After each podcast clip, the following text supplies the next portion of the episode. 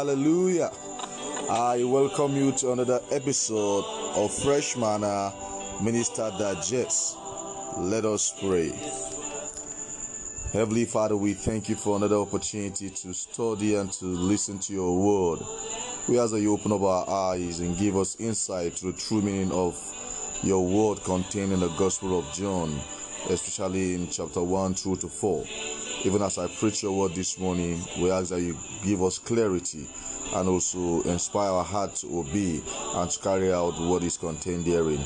In Jesus' name we pray. Amen. Good morning.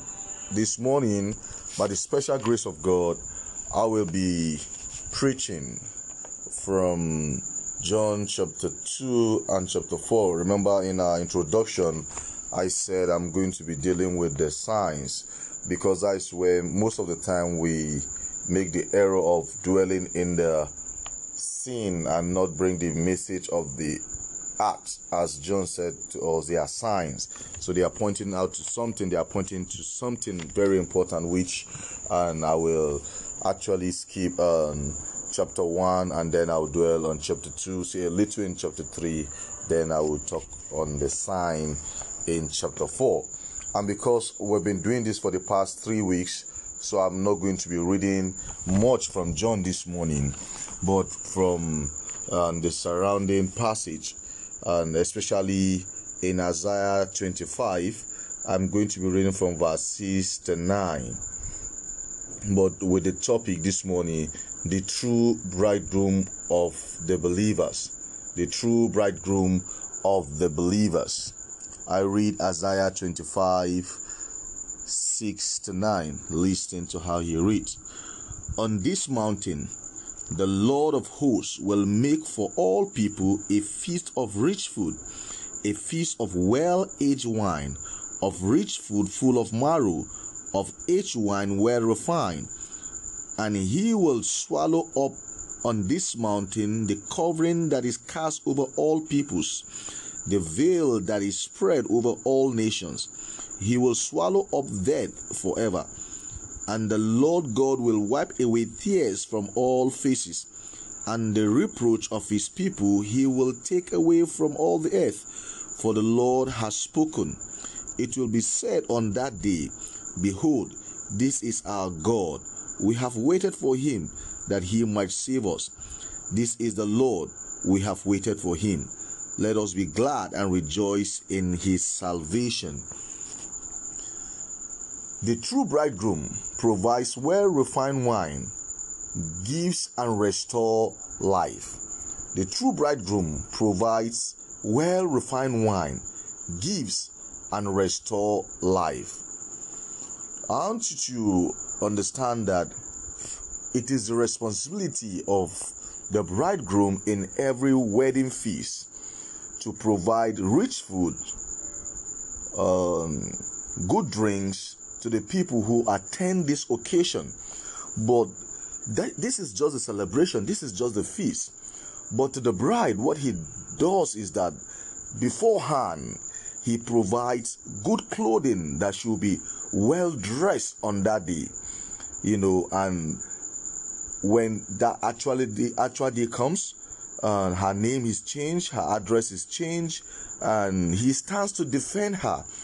And this is the picture we're seeing in Isaiah 25 that is buttressed in John chapter 4, and we're going to see um, its partial fulfillment in Revelation 19 7 to 9, and also in chapter 21 2 to 7.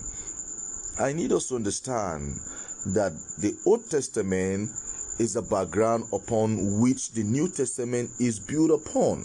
So, most of the things we see in the gospel are things to point out to us the prophecy that has been prophesied uh, most of the time about Jesus and how Jesus has carefully fulfilled those prophecy. And this morning, uh, in the way of uh, enlightening us more and even introducing is to understand that every prophecy in the Old Testament has what we call the three mountain top fulfillment. That means uh, what it means to them at that time, the, the, the, first recipient, what it means to us today, uh, since Jesus has come and has fulfilled part of those prophecy, and what it will mean to all of us in the end of days, both Jewish uh, and, and Christian believers. So that's exactly what um, uh, John, uh, sorry, Isaiah 25 uh, is showing to us today. And when you go back to John chapter 2, you discover that there was a wedding in Canaan of Galilee, and then they, they ran out of wine. And when they came to Jesus, something happened. And Jesus actually, even though he said his hour has not yet come, but he went ahead and he turned water into wine. Now, my first point, John 2 7 to 11.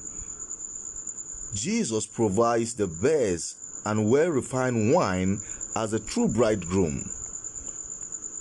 Jesus provides the best and well refined wine as a true bridegroom. John 2 7 to 11.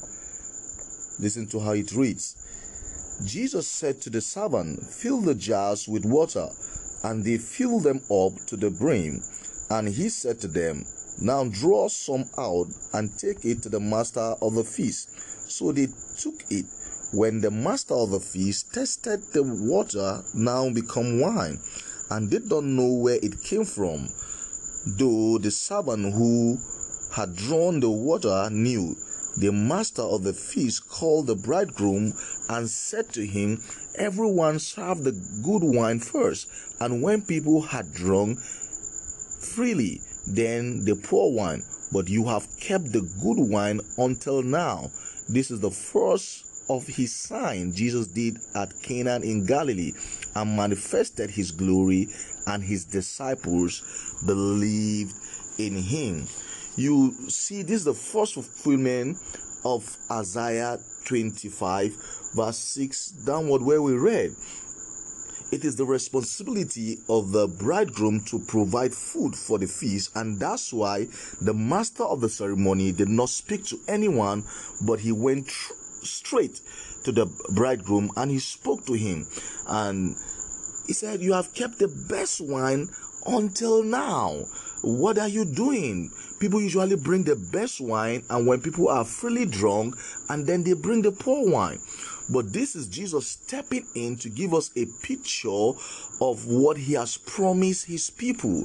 And then for the Israel, many people may not understand at this point, but the disciples understood. And you could see the purpose of the gospel being played in this place. The Bible said in verse 11, and he manifested his glory and his disciples believed in him. So this is the second mountaintop uh, jesus fulfilling that part and it's giving us the greater picture of what we're going to be seeing later in revelation. And i move to my second point because of time.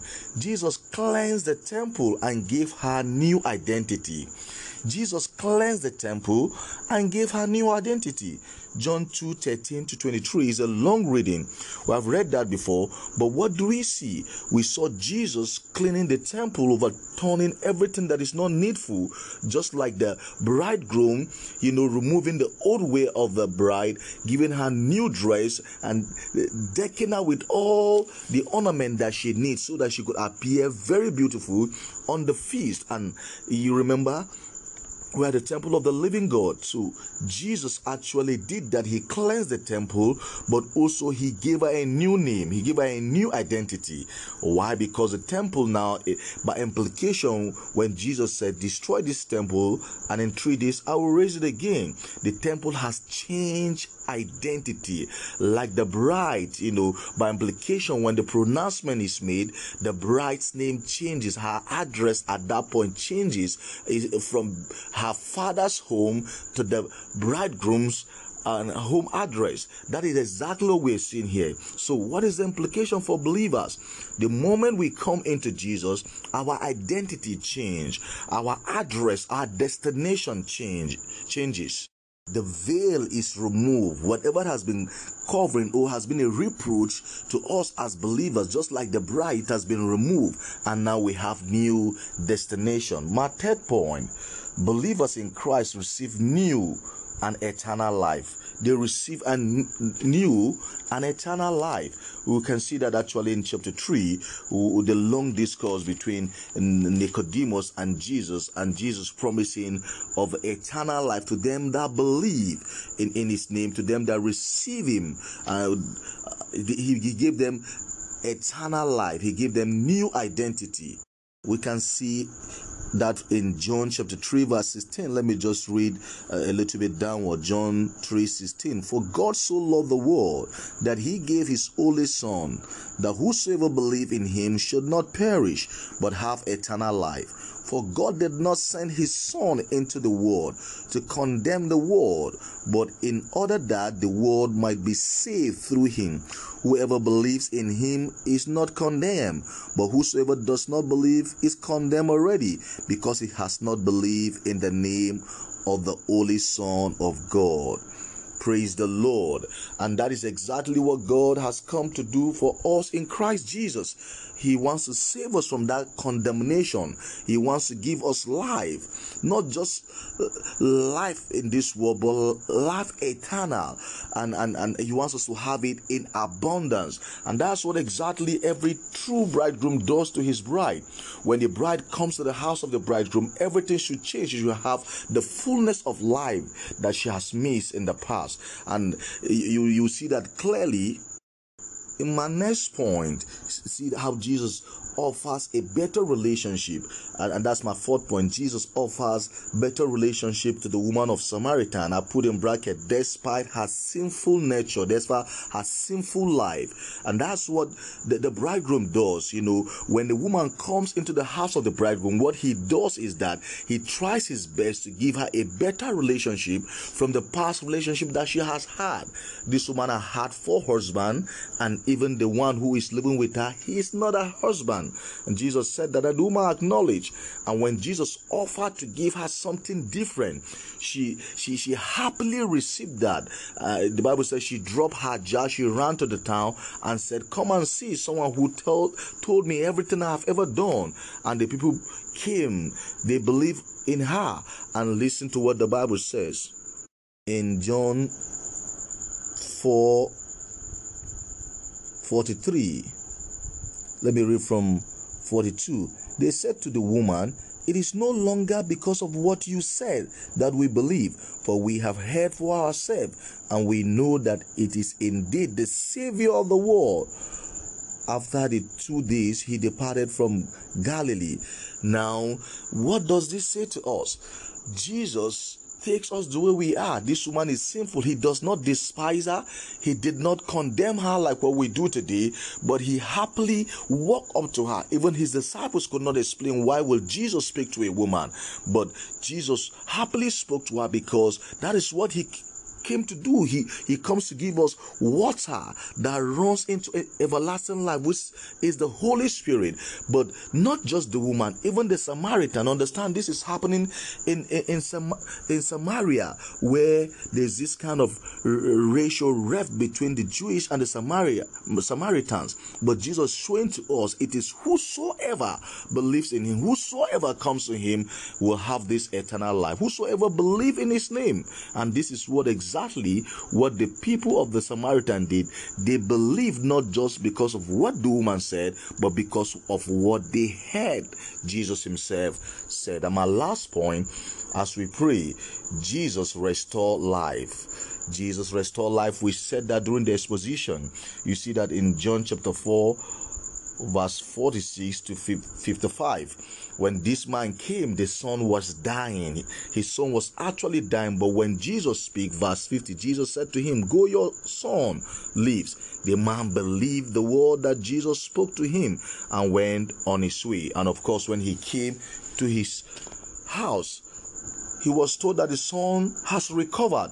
And when you look backward in Isaiah 25, where we read, you discover that one of the things that the promised Messiah will do is that he is going to, let me read verse 7, and he will swallow up on this mountain the covering that is cast over all people, which you are believe that to every man what is covering us is dead. The veil that is spread over all nation, and that is what he's being removed from the eyes of Nicodemus. Nicodemus could not see, but the veil was removed. He did not respond at that particular time, but in the end, when Jesus died, you discover that the eyes of Nicodemus was open, and, and it, it says in verse in verse uh, 8 he will swallow up death forever and the Lord God will wipe away tears from all faces, and the reproach of his people he will take away from all the earth. For the Lord has spoken this. And this is what exactly Jesus did, giving a picture of his assignment. He can restore life. And the people who were around were so happy to see that the power that comes from the spoken word of Jesus actually gives life. Let me give us a, a little picture of what John the Beloved himself recorded in Revelation chapter 21, verse 2 to 7. Permit me to read Revelation 21, 2 to 7. And I saw the holy city, New Jerusalem, coming down out of heaven from God Prepare as a bride adorned for her husband. And I heard a loud voice from the throne saying, Behold, the dwelling place of God is with man. He will dwell with them, and they will be his people, and God himself will be with them as their God. He will wipe away every tear from their eyes and death shall be no more, neither shall there be mourning, nor crying, nor pain anymore, for the former things have passed away. And he who was seated on the throne said, Behold, I am making all things new. Also, he said, Write this down, for these words are trustworthy and true. And he said to me, It is done. I am Alpha and the Omega, the beginning and the end. To the thirsty, I will give from the spring of the water of life without payment. The one who conquers will have this heritage, and I will be his God, and he will be my son. Let me stop here. This is exactly what happened in the Gospel of John. This woman who was thirsty, who was sick and tired of coming to the stream every day, she asked for this water, and Jesus gave her the water that runs into eternal life. You see exactly this some similarity, similarity, sorry, in Isaiah 20 5 and with what is spoken from John 2 through to 4 and with this uh, revelation you see the true picture being uh, uh expanded and our eyes being open to the truth of what god wants us. What does that mean to us today? You what we need to understand is the bible language. Let me say this today that actually Bible words have Bible meaning. So when the word bridegroom is being used in John, it is to give us a picture of what God thinks every believer to be. He, he wants to adorn everyone who believes as a bride for him to be the bridegroom. And we know when many passages that show to us how the bridegroom or the responsibility of the bridegroom, how he takes care of his bride, how he wash her as Christ was the church with the blood. And our responsibility should be to seek to know the true bridegroom and make him known to others seek to know the true bridegroom and make him known to others so that we can all partake in this great supper of the feast of the lamb which is to come. He has given us the sign. He has given us the picture. And we need to have hope as we seek to know him the more and also make him known through preaching the clear gospel of what is contained in the word of God in the written word of God. Thank you for being with us today and thank you for following me with the pace and the speed. Why? Because I'm trying to really keep to time.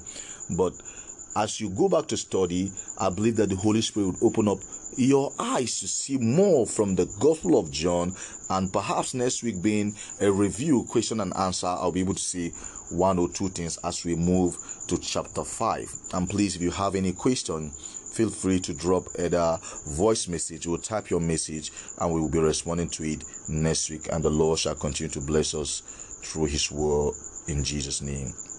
Thank you heavenly father for what you have done for us.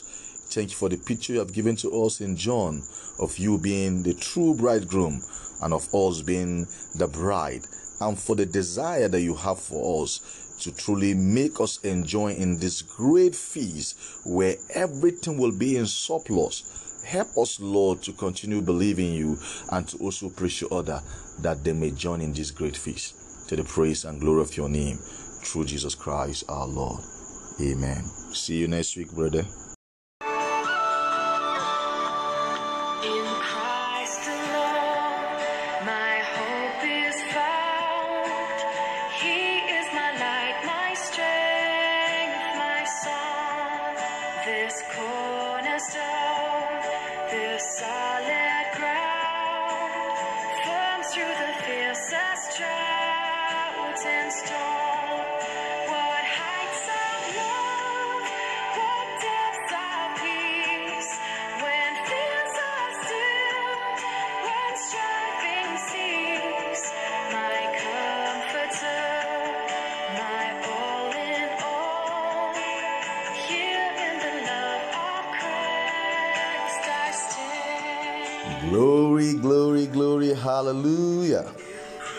Excited to welcome you to another episode of Fresh Manna Minister Digest.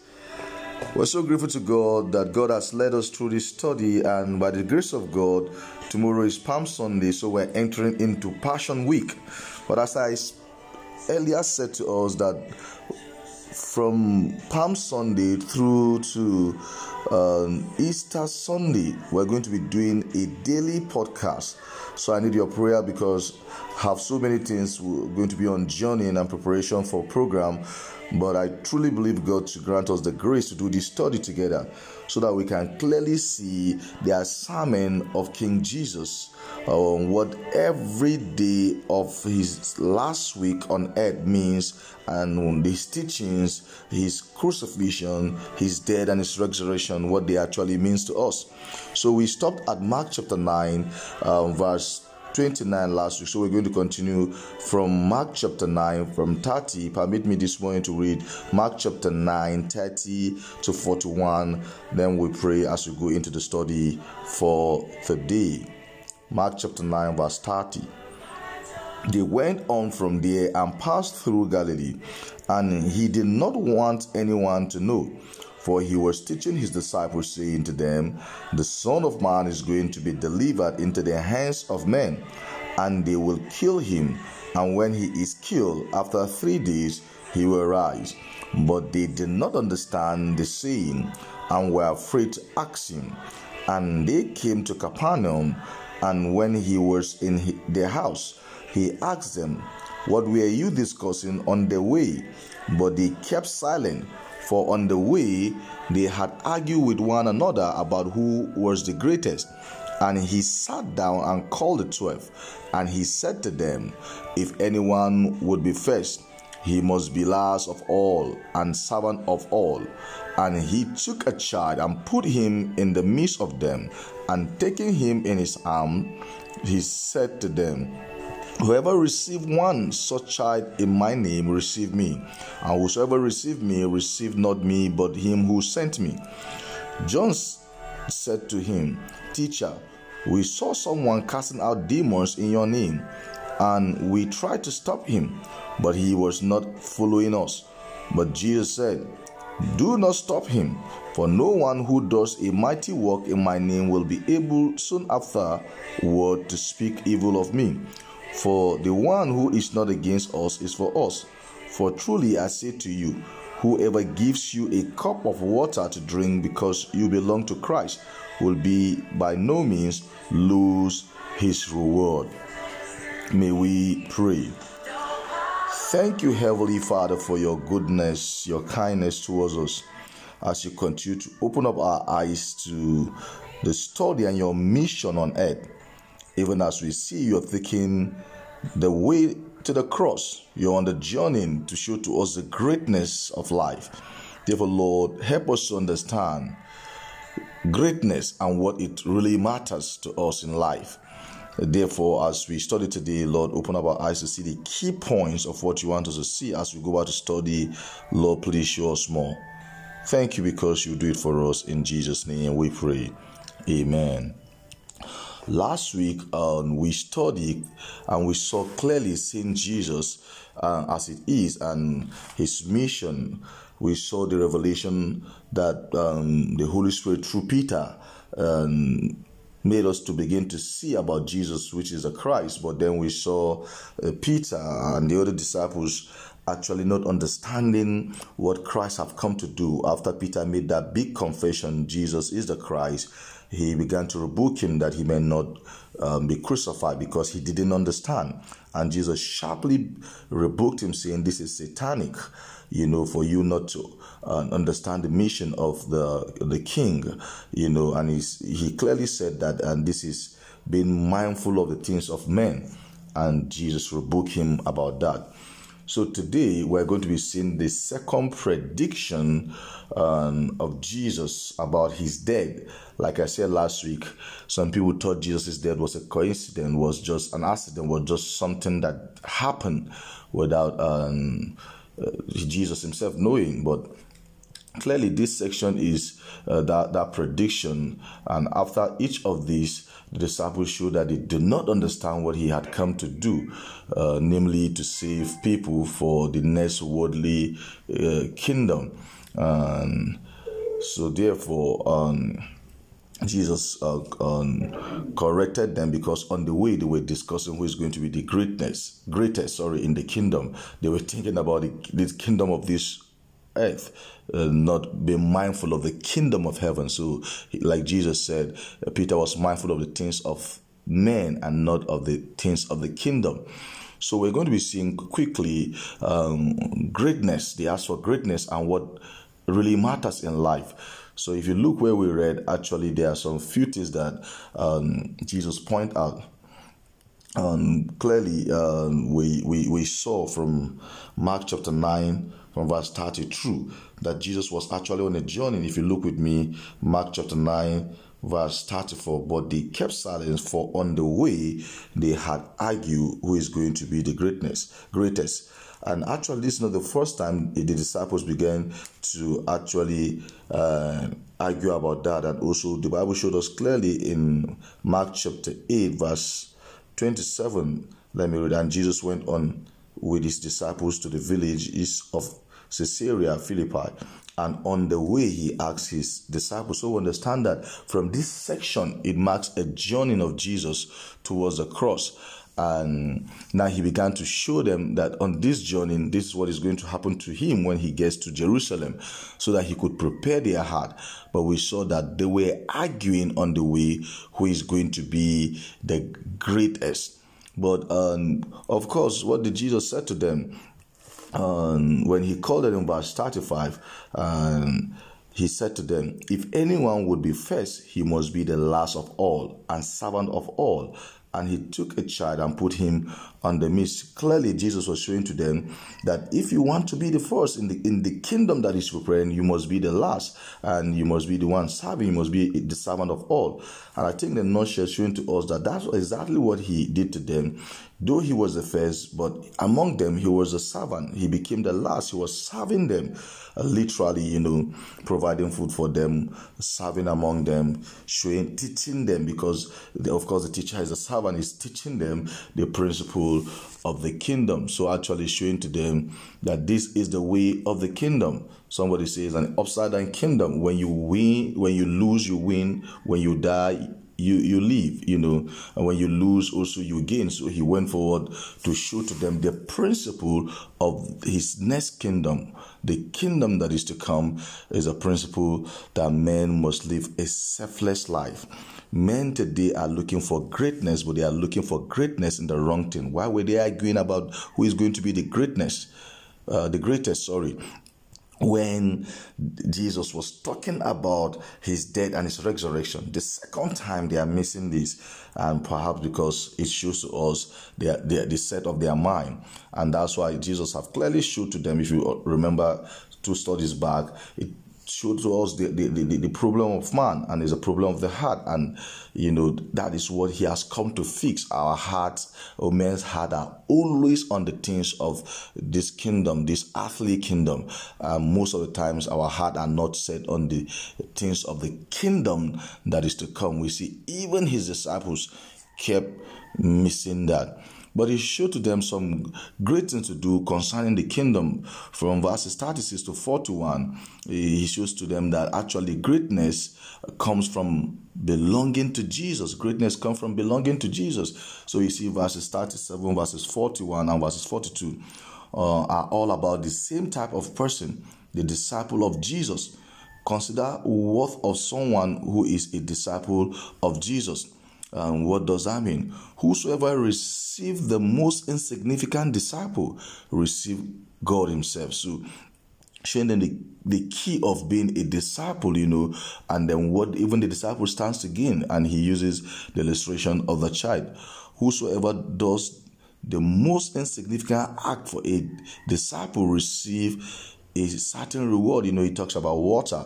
I think that giving water is nothing, but he's saying if you give water, he called them a child at that particular time.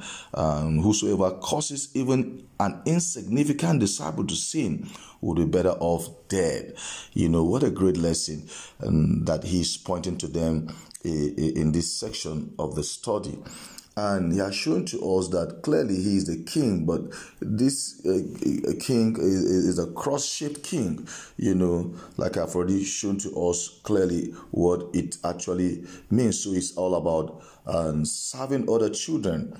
Is receiving like children and uh, the, the, the, the part in is being served like a child by jesus himself and if you look with me on Mark chapter 10, 17 to 31, it shows to us clearly also that uh, no one can save himself. What happened? Uh, also, another um, um, picture of um, a rich man who comes actually to ask Jesus. You see the contract. And if you look before that, there is a story of um, a child, verse, verses 13 of chapter 10 and they were bringing children to him, and he might touch them, and the disciples rebuked them. But when Jesus saw it, he was indignant and said to them, Let the children come to me. Do not hinder them, for to such belongs the kingdom of God. Truly I say to you, whoever does not receive the kingdom of God like a child shall not enter it. And he took them in his arms and blessed them laying his hands on them. You see, he kept talking about children. And of course, somebody is saying a child uh, is someone who doesn't know what he's doing. Not really. A child is someone who actually is willing to, to, to receive, to believe what an elderly person say to him. But most especially, this passage is showing to us that a child does not have much to contribute in the family. I think that's the major point Jesus is making here because the next passage shows to us a rich young man who comes trying to show that there is something he has to offer. But a child is someone who has nothing to offer. A child is someone who has nothing to contribute. When it comes to family issue, when it comes to the big things of the family, a child has nothing to offer but just to follow. You know, the parent makes the decision and the child does what he follows. So not in the contrast of people saying eh, a child doesn't know anything, he's just foolish, and you know. But this is the point. So he, he verses 17 down, chapter 10. Let's me read that quickly. And as he was sitting setting out on his journey, you see that journey again, a man ran up and knelt before him and asked him, Good teacher, what must I do to inherit eternal life? And Jesus said to him, Why do you call me good? No one is good except God. You, know the commandment. And in the head, uh, let me read verses 21. And Jesus, looking at him, loved him and said to him, You lack one thing. Go sell all that you have and give to the poor, and you will have treasure in heaven, and come follow me. Disheartened by, by this saying, he went away sorrowful, for he had great possession. Now, look at the sense in which this man came to Jesus. He came, though, in, in a way of, you can say, in a humble way, because he knelt down. But he called him, Good teacher, what must I do to inherit eternal life? And that was the point, that's the mindset he has There's something to do to inherit. And Jesus trying to show you there's nothing you can do to inherit because actually he kept the commandment. Remember, I told us that the commandment actually is not to make us perfect, but it's to show us that we are falling short of God's standard and that we need a savior. So Jesus said to him, even though he mentioned all these commandments, Jesus, the Bible said Jesus loved him. Mean, he, he kept all the do's and the don'ts of the law, but there is something that is lacking, which is the problem of his heart. The, the problem in his heart was the problem of his treasure. He loves the things of men, he loves the things of this world.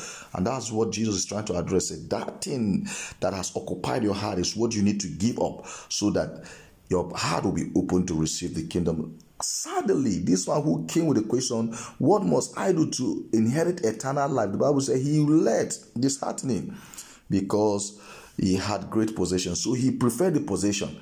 He knew that there's something that, I mean, there's something he was lacking. He was lacking eternal life, but he left anyway. He left anyway. He left anyway uh, because he had great possession. That is a problem that is in his heart that Jesus have come to fix. And what does that say to us today is our heart needs to be fixed by God. And until we open up our heart clearly, then and understand we can't save ourselves and daily speaking to Jesus, we may have a, the great problem. You see why? Because today people talk about being great, allowing our glory to be, uh, to to manifest, saying all kinds of things. But Jesus is saying what matters is greatness in heaven, is greatness in the kingdom of God. And sinners like us can only be there if God get us there. When we come with the mindset we have nothing to offer, we are weak, we are powerless, and our religious activities and observance cannot actually save us, and we need a savior, that is when Jesus can actually come in and to give us this great eternal life. So, as I summarize quickly, you know, um, these three pictures of how to be great in in, in a, in a cross-shaped kingdom is quickly one is serving Jesus's children, serving Jesus's children. Children are weak, helpless, needy, have nothing to offer. His followers must learn to serve others rather than compete Many times we compete in the church. We try to show how much we're good, even when it comes to teaching and being, uh, I, I, mean, spiritual. I, I wonder where we got that from. People try to show they're more spiritual, they, they, they're more knowledgeable, they, they're more, instead of competing, trying to understand who can preach better, who, who is this and that. No, what Jesus is saying is his followers must learn to serve. Service must be at the center of what we have come. His followers must beware of stumbling other children. Sin, you know, many times we, we cause people to sin by our attitude, by the way we react to things. And Jesus said, be careful. Be careful when he talks about a little one, it could be anyone in the church, and we need to be careful. Number two, receiving like a child. You see that clearly from chapter 10, 1 to 16. And the Pharisees contrast the children by testing Jesus and not receiving the kingdom. That Pharisees, the young a man who came is a Pharisee, you know, and that the contrast is shown clearly that a child can get into the kingdom because anyone who comes to that mindset of a child, I have nothing to offer. You know, children just came all they wanted. Not they didn't ask for it, they just came, you know, anyway. And that's how he wants us to come to receive the kingdom as a child. So the Pharisee tried to lower down the bar in order to help themselves get in. But Jesus is saying, yes, you keep the law, but you can't get in. So even the Pharisee, that person who keeps the law, that Jesus loves him for keeping the law, cannot get in. So the part in being served like a child by Jesus from verses 17 to 31 shows to us that no one is good, even the rich young man, because that is a picture of the best of man that you can see. Look at him. He's a young, rich, young ruler. He came with a heart of humility. Uh, to man, this looks like a very good person, but he had no chance. So it's not about being good. It's not about having good attitude. It's not about having good character. It's not about character, people. It's about receiving what Jesus Christ have done. So entering the kingdom is impossible with man, but not with God. And that was exactly what Jesus um, emphasized or show to us that all things. So I heard many people preaching um, this passage, you know, and we, we've made um, um, teams and um, yearly um, declaration about all things are possible with God. That is not what it means. It's about coming into the kingdom. Look at, uh, let me read quickly um, from verses 24 and hear what and his disciples did and what Jesus said. And the disciples were amazed at his words, but Jesus said to them again, Children, how difficult it is to enter the kingdom of God. It is easier for a camel to go through the eye of a needle than for a rich person to enter the kingdom of God. And they were exceedingly astonished and said to him, Then who can be saved? Jesus looked at them and said, With man it is impossible, but not with God. For all things are possible with God. That is what that means. It's not about your possibility of this thing. Yeah, Jesus can do all things, but that phrase of all things are possible with God is about entering the kingdom. It's about man can't do anything to get in. And because with man it's not possible, but with God it is possible. That is what it means, you know. And God will continue to help us understand the important things of what it means greatness and what really matters in life. Yes, still require on losing his life now. So it's about losing our lives now and getting it later. Verse 28 Peter began to say to him, See, we have left everything and follow you. Jesus said, Truly I say to you, there is no one who has left. And Jesus mentioned all. So Jesus, Peter is trying to show we have left everything. So he's saying, What matters is those who follow Jesus. And Jesus um, summarize or elaborate, um, sorry, what it really means when you follow Jesus. The sacrifice you made now, you're going to lose so many things. But if you do that for the sake of the kingdom, for the sake of the gospel, you will receive in hundredfolds in this time and in the world to come. The Lord will help us as we continue to look up to God in Jesus. Is a cross-shaped king and a cross-shaped kingdom, a beautiful kingdom to come, and the Lord will help us in Jesus' name. May we pray. Heavenly Father, we give you thanks, we give you glory for all you've done for us. And as you continue to open up our eyes, as we move into Palm Sunday tomorrow, Lord, help us that we'll see better and what your word truly means to us as we apply them into our daily life and as we also speak to others about your goodness to the praise and glory of your name through Jesus Christ our Lord. Amen. Thank you so much. God bless you. God continue to help us as we enter into Passion Week. May we enter with the mindset of going on the journey with Jesus and He will lead us through successfully in Jesus' name. Amen. See you tomorrow. God bless you.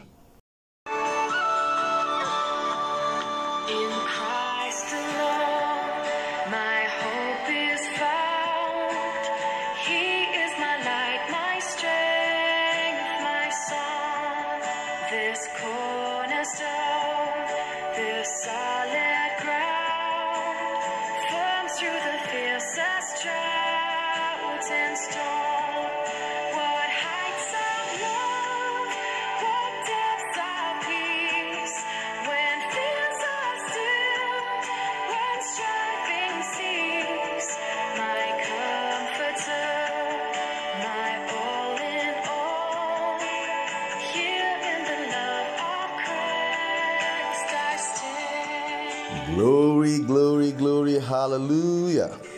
I'm so excited to welcome you to another episode of Fresh Manna Minister Digest. We're so grateful to God that God has led us through this study, and by the grace of God, tomorrow is Palm Sunday, so we're entering into Passion Week. But as I earlier said to us, that from Palm Sunday through to um, Easter Sunday, we're going to be doing a daily podcast.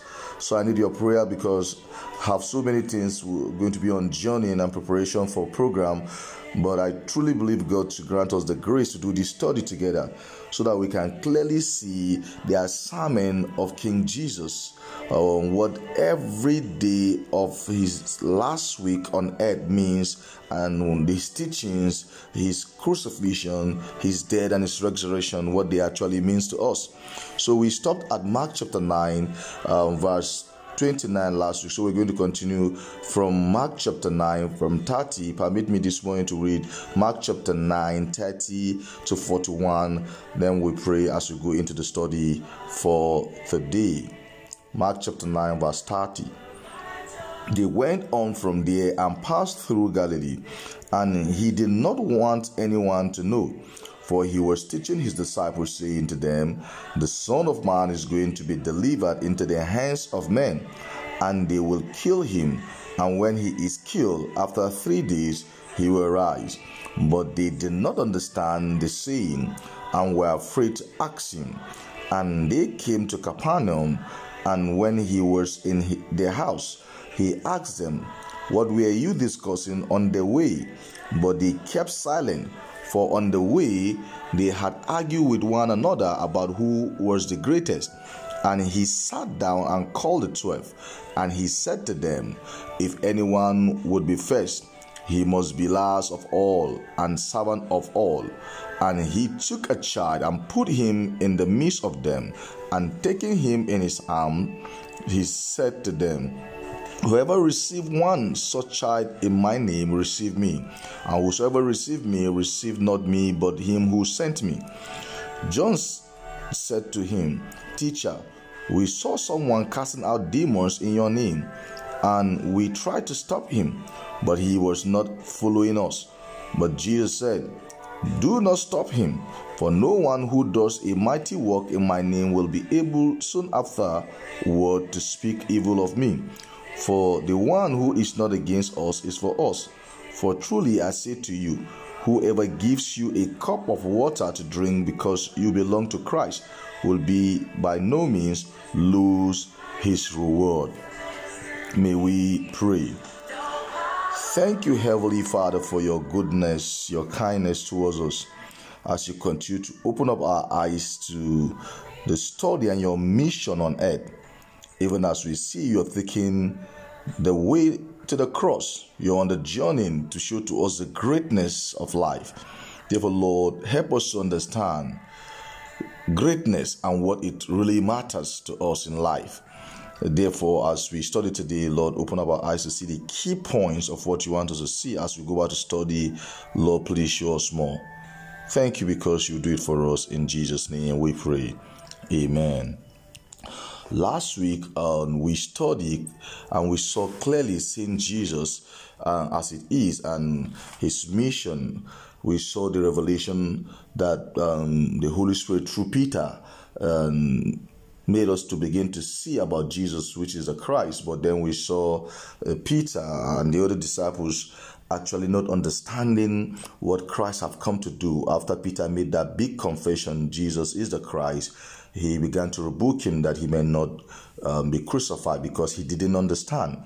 And Jesus sharply rebuked him, saying, This is satanic, you know, for you not to uh, understand the mission of the the king, you know. And he's, he clearly said that, and this is being mindful of the things of men.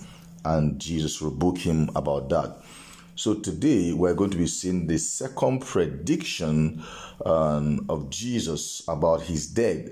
Like I said last week, some people thought Jesus' death was a coincidence, was just an accident, was just something that happened without um, uh, Jesus himself knowing. But clearly, this section is uh, that that prediction, and after each of these the disciples showed that they did not understand what he had come to do, uh, namely to save people for the next worldly uh, kingdom. And so, therefore, um, Jesus uh, um, corrected them because on the way they were discussing who is going to be the greatness, greatest, sorry, in the kingdom. They were thinking about the, the kingdom of this earth, uh, not being mindful of the kingdom of heaven. So, like Jesus said, uh, Peter was mindful of the things of men and not of the things of the kingdom. So, we're going to be seeing quickly um, greatness. They ask for greatness and what really matters in life. So, if you look where we read, actually, there are some few things that um, Jesus point out um, clearly um, we, we, we saw from Mark chapter 9 from verse 32 that Jesus was actually on a journey. If you look with me, Mark chapter 9 verse 34 but they kept silence for on the way they had argued who is going to be the greatness greatest and actually this is not the first time the disciples began to actually uh, argue about that and also the bible showed us clearly in mark chapter 8 verse 27, let me read. And Jesus went on with his disciples to the village east of Caesarea Philippi.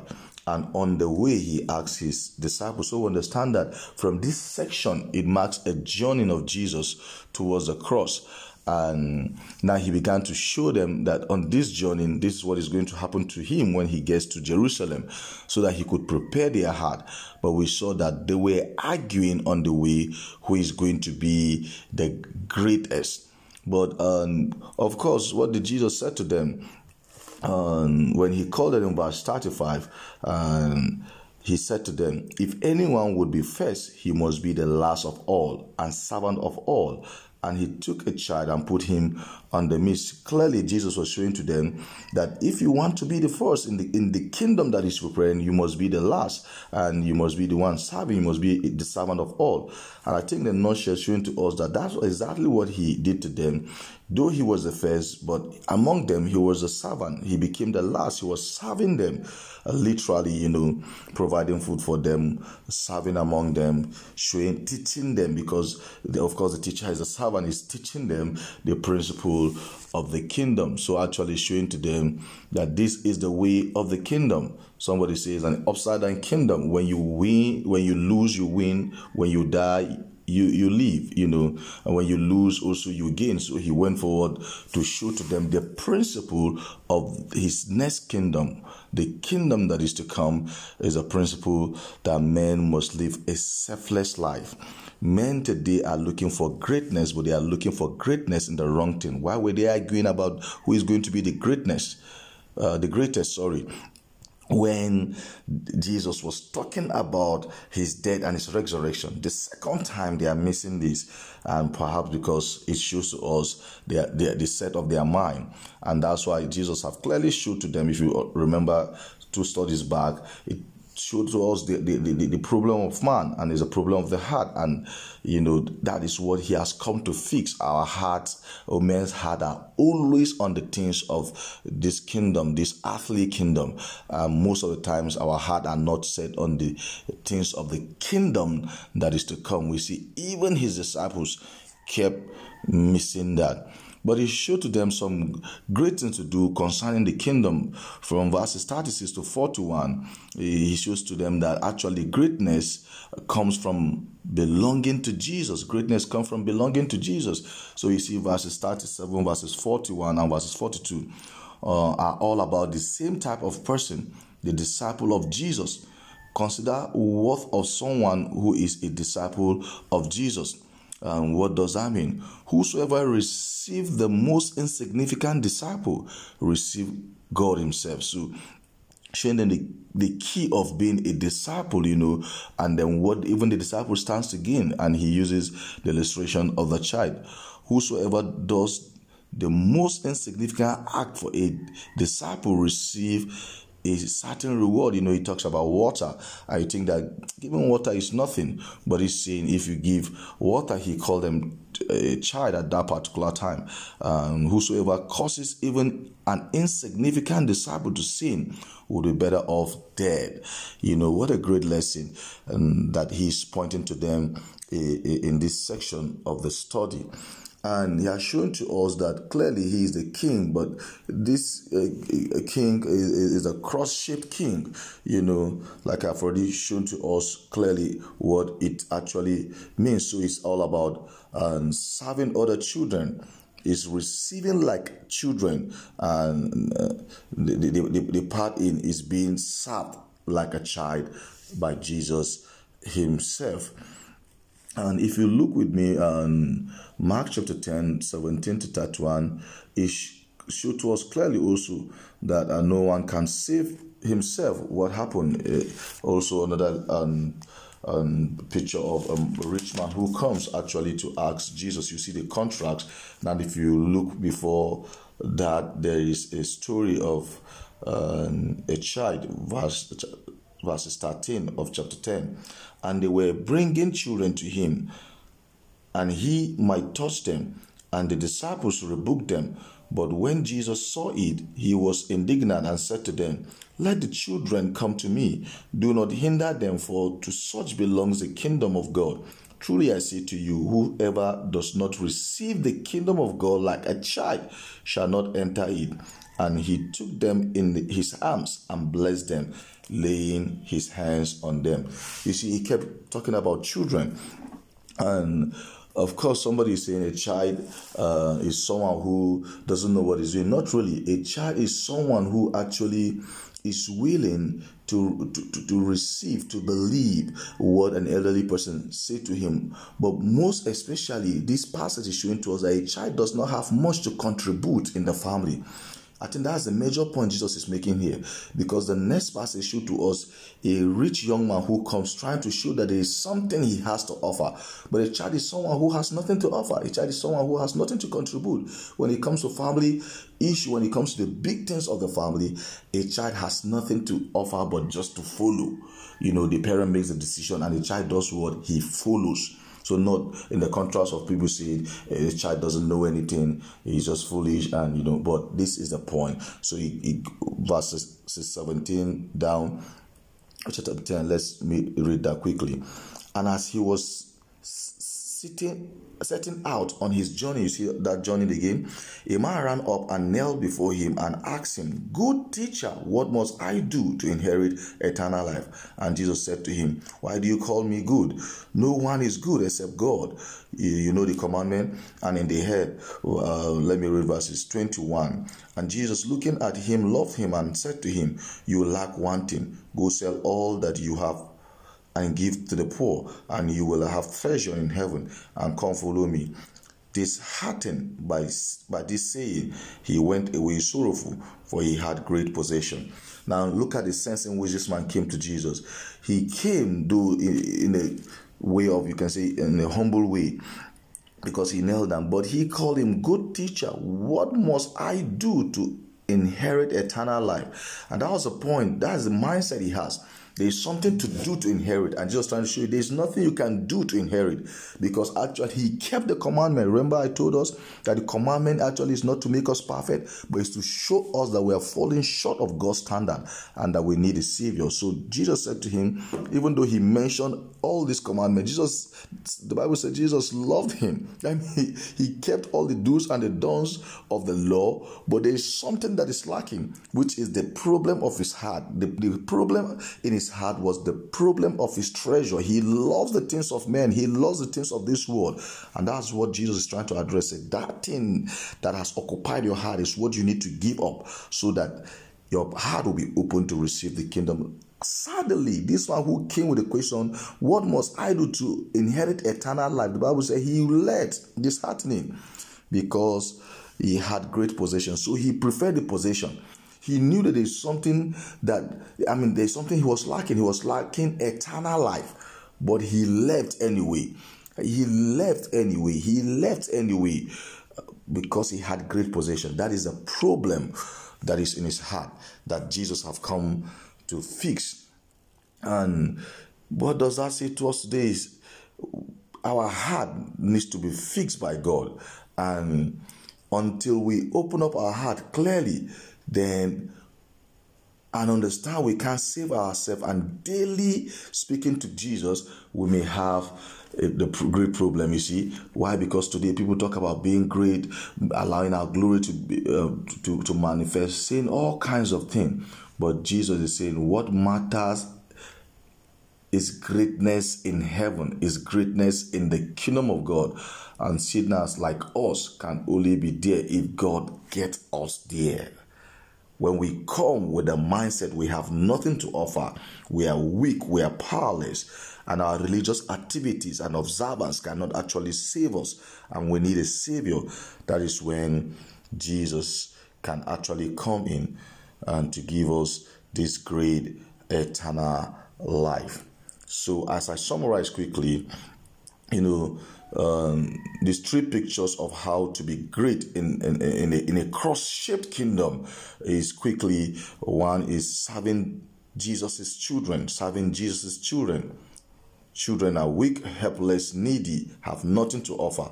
His followers must learn to serve others rather than compete Many times we compete in the church. We try to show how much we're good, even when it comes to teaching and being, uh, I, I, mean, spiritual. I, I wonder where we got that from. People try to show they're more spiritual, they, they, they're more knowledgeable, they, they're more, instead of competing, trying to understand who can preach better, who, who is this and that. No, what Jesus is saying is his followers must learn to serve. Service must be at the center of what we have come. His followers must Beware of stumbling other children. Sin. You know, many times we, we cause people to sin by our attitude, by the way we react to things. And Jesus said, Be careful. Be careful. When he talks about a little one, it could be anyone in the church, and we need to be careful. Number two, receiving like a child. You see that clearly from chapter 10, 1 to 16. And the Pharisees contrast the children by testing Jesus and not receiving the kingdom. That Pharisees, the young a man who came is a Pharisee, you know, and that the contrast is shown clearly that a child can get into the kingdom because anyone who comes to that mindset of a child, I have nothing to offer. You know, children just came all they wanted. Not they didn't ask for it, they just came, you know, anyway. And that's how he wants us to come to receive the kingdom as a child. So the Pharisee tried to lower down the bar in order to help themselves get in. But Jesus is saying, yes, keep the law, but you can't get in. So even the Pharisee, that person who keeps the law, that Jesus loves him for keeping the law, cannot get in. So the part in being served like a child by Jesus from verses 17 to 31 shows to us that no one is good, even the rich young man, because that is a picture of the best of man that you can see. Look at him.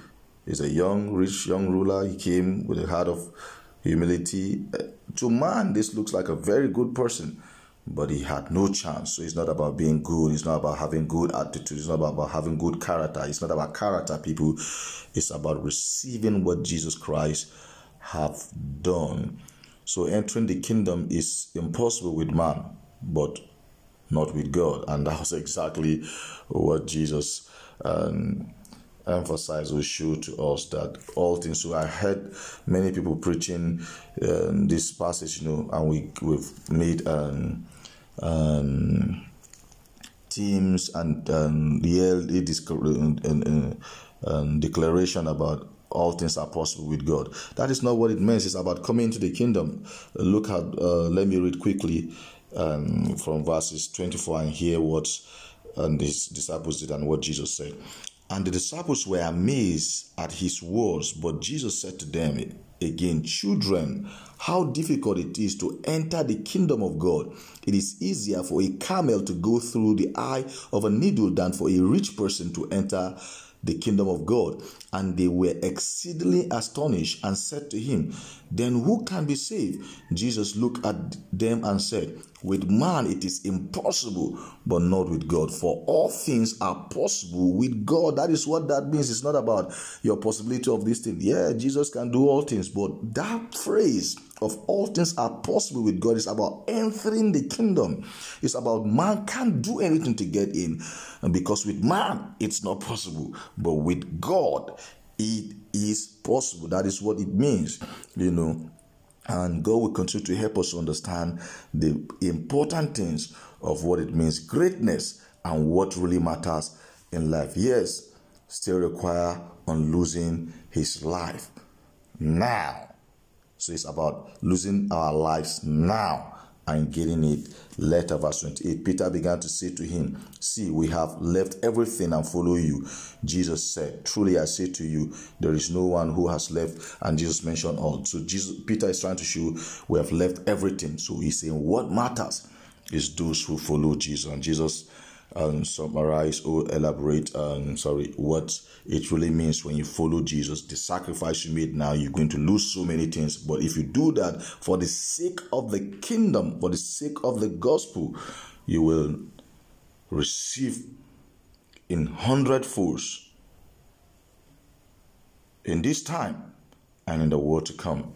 The Lord will help us as we continue to look up to God in Jesus. Is the cross-shaped king and a cross-shaped kingdom, a beautiful kingdom to come, and the Lord will help us in Jesus' name. May we pray. Heavenly Father, we give you thanks, we give you glory for all you've done for us. And as you continue to open up our eyes, as we move into Palm Sunday tomorrow, Lord, help us that we'll see better and what your word truly means to us as we apply them into our daily life and as we also speak to others about your goodness to the praise and glory of your name through Jesus Christ our Lord. Amen. Thank you so much. God bless you. God continue to help us as we enter into Passion Week. May we enter with the mindset of going on the journey with Jesus and He will lead us through successfully in Jesus' name. Amen. See you tomorrow. God bless you.